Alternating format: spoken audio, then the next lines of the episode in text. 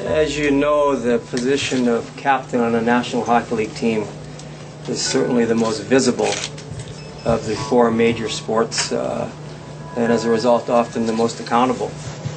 Um, we were very fortunate to have a great captain here for the last few years in Teppo Numminen.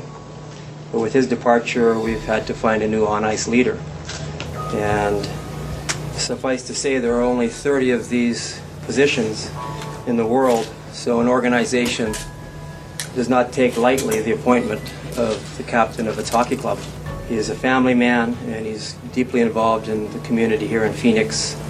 Um, he has developed very nicely into a leader on and off the ice. And as a result, we are very, very proud today uh, to announce that Shane Doan is the new captain of the Phoenix Coyotes.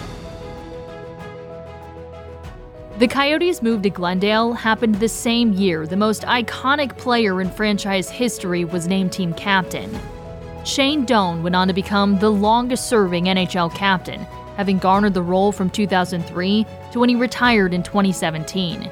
He also spent his entire 21 year career with the franchise starting in Winnipeg, and is the only player in franchise history to have his jersey retired. So, who could be better to help tell this story than Doaner himself? First time I knew that found out we were moving there, I couldn't believe it because I didn't even know where. I thought Glendale was in California. Only Glendale I knew was Glendale, California at the time, and I'd been in the valley for a while. So when we came out here and saw it, I was kind of like, oh, okay, I see where we're at. In this episode, you'll also hear from former head coach Dave Tippett, former general manager Don Maloney, former players Paul Bissonnette and Radim Vrbata, former Glendale City spokesperson Julie Frisoni, and our own Craig Morgan. I'm your host, Kirsten Susel, and this is PHNX The Story. Before we get back to Shane Doan, I want to help paint a picture of what Glendale, a city about nine miles northwest of downtown Phoenix, was like in the early 2000s. The land where the arena, entertainment district, and Cardinal Stadium across the street now stand was mostly farmland. But Glendale was seeing tremendous growth, and it was an exciting time for everyone involved. After all, it was during that time that both the Valley's NHL and NFL teams moved out there. And what could be more exciting than that? Here's Julie Frisoni, who formerly served as the city spokesperson. It seemed like a perfect spot. And for those people in the West Valley, in the Northwest Valley, in the Southwest Valley, who had been so used to traveling to downtown Phoenix for everything, you know, in terms of events and concerts for the most part, to have a facility and to have a, a world class state of the art facility that was going to house not only a major sports team, but house concerts and events at what was going to be or supposed to be the geographic center of town was thrilling. When the Cardinals moved to Glendale uh, several years later after the Coyotes, we actually had a pep rally for them. And at the time, Michael Bidwill said he had never had a community embrace him and come out to this magnitude because there was just so much energy and so much excitement surrounding what was happening in that area.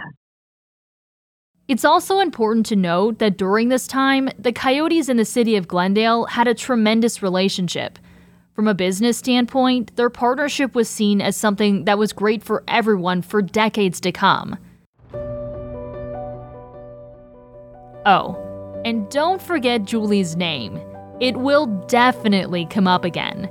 And if you haven't already, I suggest you buckle up.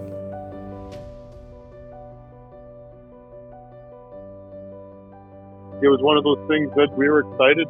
They did an amazing job of building this arena. It is such a nice arena.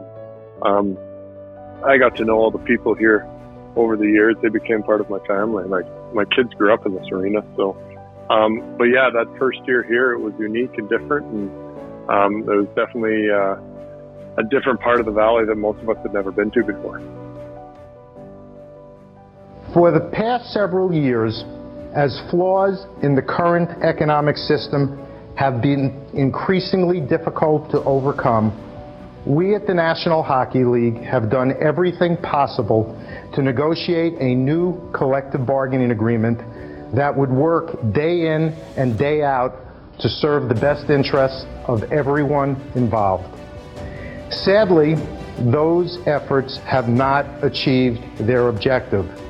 And as the league stands at the threshold of the conclusion of the current CBA, which occurs at midnight tonight, it is my somber duty to report that at today's meeting, the NHL Board of Governors unanimously reconfirmed that NHL teams will not play at the expiration of the CBA until we have a new system which fixes the economic problems facing our game.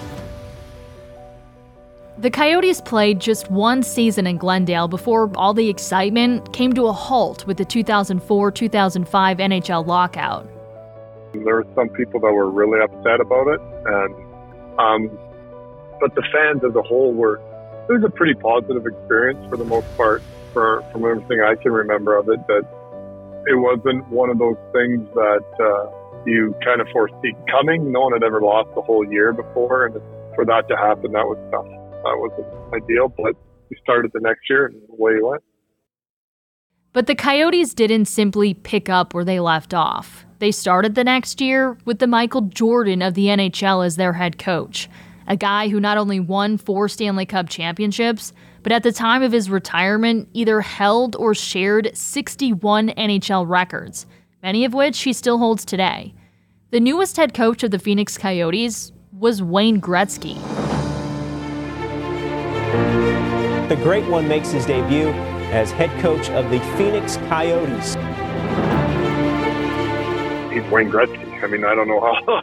it's amazing when you when you are described by your name. I don't know why. Like that's just like it's just incredible. And um, I have the opportunity to play under him was something that I, I'm very grateful for. And I remember Steven Reinprecht one time was he got in a little bit of trouble from Wayne, and and this was probably one of the harder parts for Wayne in the situation. And she's like, "Holy cow! I just got yelled at by Wayne Gretzky, and I wore pajamas and slept in his sheets and had his poster over my bed because I wanted to be Wayne Gretzky. Like, and it was one of those things that it was." And he did. He's still like we all view him in the exact same way still because he is Wayne Gretzky, and that's incredible. And um, but yeah, I, I, that was probably one of the harder moments and harder things that Wayne had to deal with that no one else could ever fathom or understand because again, there's no one like him. Boy, Wayne Gretzky is absolutely beside himself, and I don't blame him. A move that was originally viewed as surreal didn't exactly turn out as the team had hoped.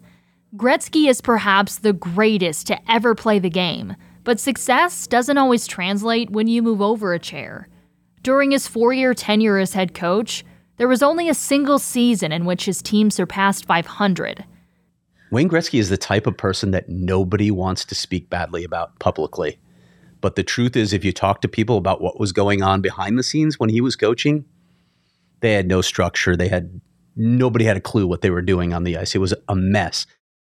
Not to mention, things with Gretzky were a lot more complicated. He was part owner and managing partner of the team when he took over coaching duties.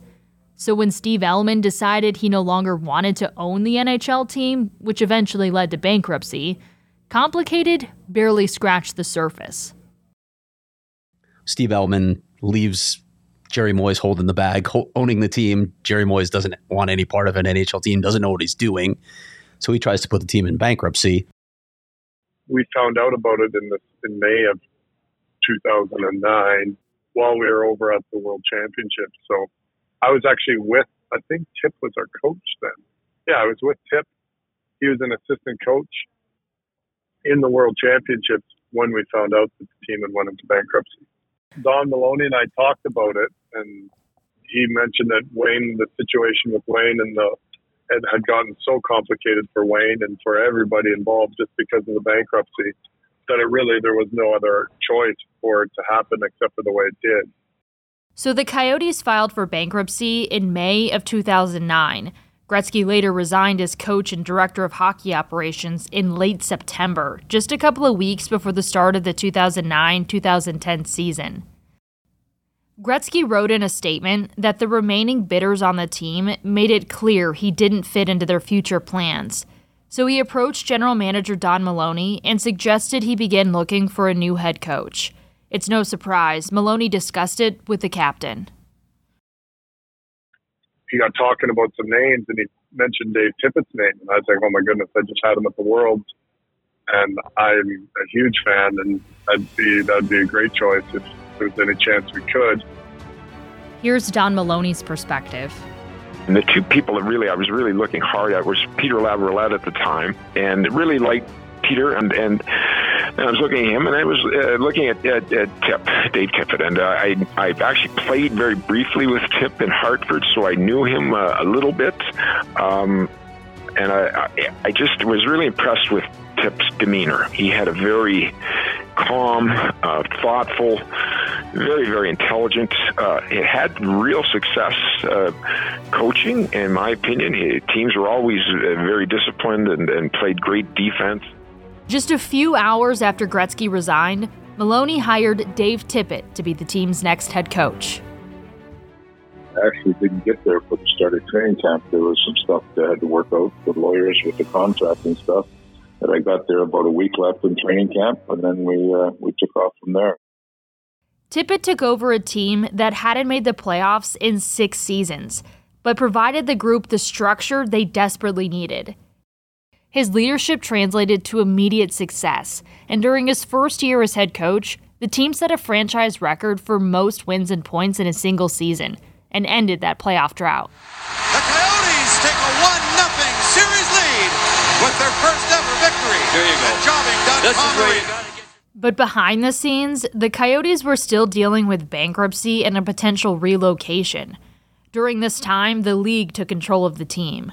You know, we we were struggling to survive. To truthfully, that's uh, there were all kinds of rumblings at that time. This team was going to relocate to Winnipeg. Was at one point uh, we had a number of different uh, people came in to look at the franchise. I met probably half a dozen prospective ownership groups that would come in and talk and talk about different things. And uh, so it was really more survival mode for me.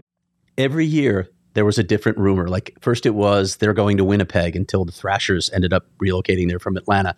Then they were going to Quebec. Then it was I'm trying to remember the order of these things. They were supposedly going to Las Vegas. They were supposedly going to Seattle. Um, Portland was in there, and Portland actually almost happened. Um, Kansas City. I can keep rattling off. Of course, Houston is the latest rumor du jour. But these things were dogging them like even during playoff runs, there were reporters from Winnipeg or Quebec that would come here to cover the team in the playoffs thinking this is going to be our team next year. Here's former Coyote turned media personality, Paul Bissonnette. Well, I do remember when there were these potential owners, and we ended up meeting them for dinner in Chicago at one point. So, yeah, there were there were definitely some bizarre conversations and, and bizarre information that we were receiving about what was going to eventually end up happening. That's why when people tell me something's going to happen now, I say, pump the brakes. I'll believe it when I actually see it, right? And I, I tend to try not to get myself too worked up because we would do so in in the past a lot, but uh, it was more of like, "Hey guys, this is our reality." One of the things I found bizarre was that the team was having dinners with potential owners. Shane Doan shared his stories of that. Yeah, and there was an element of that. I, I remember a couple different times we met with a couple different groups, and they'd be like, "Why? Why do you think it can work here?" I'm like, "All right, yep, here, let's. I'll give you the pitch and tell you why." And and then yeah, we went out as a team a couple times, and then um, because we were in a unique situation with the league, and the league was, you know, we had the league talked to us players. We had times where we'd sit and talk with the league, and as a as a player, you get to understand. You're kind of brought in a little bit more into the business side. So, while all this was going on, the Coyotes were in the midst of their most successful stretch in franchise history. Three straight trips to the playoffs, and their first and only conference finals appearance in 2012. We did really use that to galvanize the group. I think everybody was just so sick and tired of hearing as dad as like the the insult and maybe the weight to bring us down where we'd heard enough of it. What I remember is that we had a bunch of veteran guys on the team. like we had, you know, Ray Whitney and Daymond Langkow and Derek Morris and Adrian Aucoin. We had a bunch of you know, Michal Rozsival. We had a bunch of guys on that team that were veteran guys that stepped in and played huge roles for us and were really good for us. And uh, and then the way the city got around us, mean those those games and, and the, down the stretch. I think we won the last five games in a row to win the division. Mike Smith was as good a goaltender and as good a goaltending performance as you will ever see in hockey. I don't care what anyone says. Oh, what a save! Unbelievable glove save by Smitty. Tip had said, "Listen, I worked with this guy in Dallas. I think he's got could have a second coming in his career." And I think this is the place that he could do it. And then and vouched, and then him and Tip worked together to sign Mike Smith. And then we, you know, we kind of bring it to that next level. So that's why I always compliment them both. When we talk about that period of time and those runs, like one of the things that when you I knew I was going to be joining you was how well that Donnie and Tip really worked together despite having really an owner to work with. Like I remember them having to go to the league to see, hey, can we fit these players that we want to trade for to make an even a bigger stab at playoffs? Can we work this in our budget?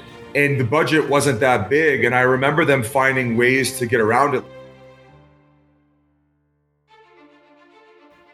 It started with the work and leadership from Don Maloney, Dave Tippett, and Shane Doan. I mean, if there's one guy that, uh, you know, the Valley owes for keeping this franchise here and keeping it afloat at Shane. I mean, he uh, he's poured his heart and soul into this, and, and still does to this day. And um, you know, he he was a hard, strong player out on the ice. I mean, he was a mean bugger out on the ice. But off the ice, he was the ultimate gentleman and, and the, one of the greatest leaders I've ever been around. The team came together during times of adversity, putting the Coyotes in a position to make a run towards the Cup, which ignited fans here in the Valley like they hadn't seen since the team first moved to the desert. The great fans in Phoenix who believe it could happen, it has. And now they go to a place they've never been. The famous whiteout crowds were back.